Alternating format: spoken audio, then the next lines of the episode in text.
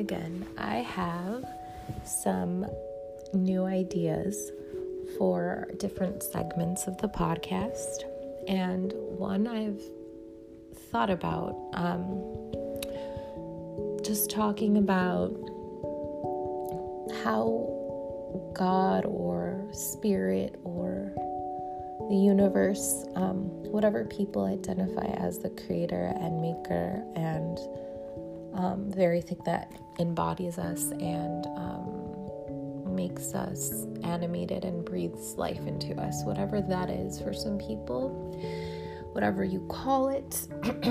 I would love to start a new segment where I talk to people about what that looks like for them, how they feel that energy. Um, how they communicate, how they worship, how they are with that life source. Um, because the more I talk to people, some of them are very um, spiritual, um, new agey. Others are very, um, very much into their uh, religion, um, like with the Bible or um, with the Torah or whatever. Like the Torah is just the first five books of the Bible or the first five books of Moses. Um, the Bible is just a Christian word for the 66 books that are in the entire Bible, um, including Old Testament and New Testament.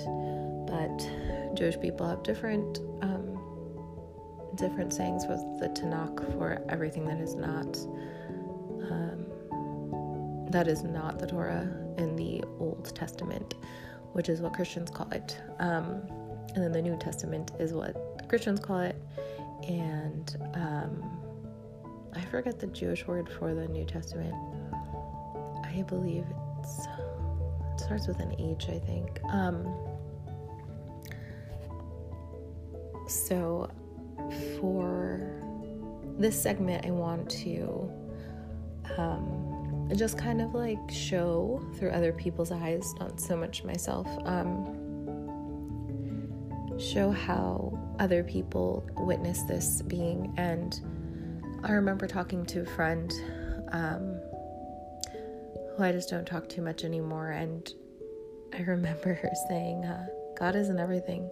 God is in this magazine. It was just like some stupid, you know, like I think it was a teen magazine.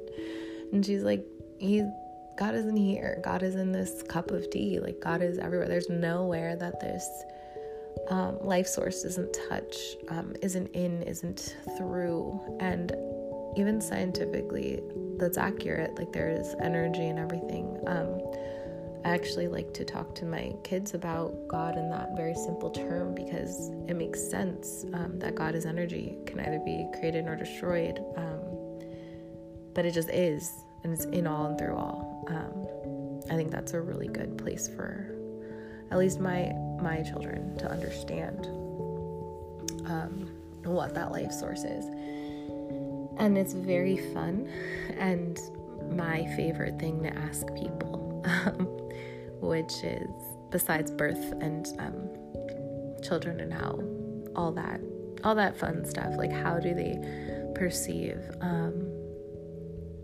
God? How do they perceive uh, what is true for them? How they um, interact with this life source and uh, how they connect with it and how how to harness it and um, basically be the light within this world that is so in need of, of light. And so i just invite you into this space. Um, i'll be very excited to talk to anybody who is willing to talk with me on this subject. Um, so if you are interested please let me know I would love to interview you on here. Um, not so much interview, just have a conversation. But it's just something that is on my heart and I love to hear it. So it, would just be fun to to get um, get it out there in the world and not just me and one other person. Um, yeah, so I hope that I can start this soon that I have some willing participants. I think I do, but um, yeah, if you want to stay tuned, um, this is going to be hopefully starting within the next two weeks.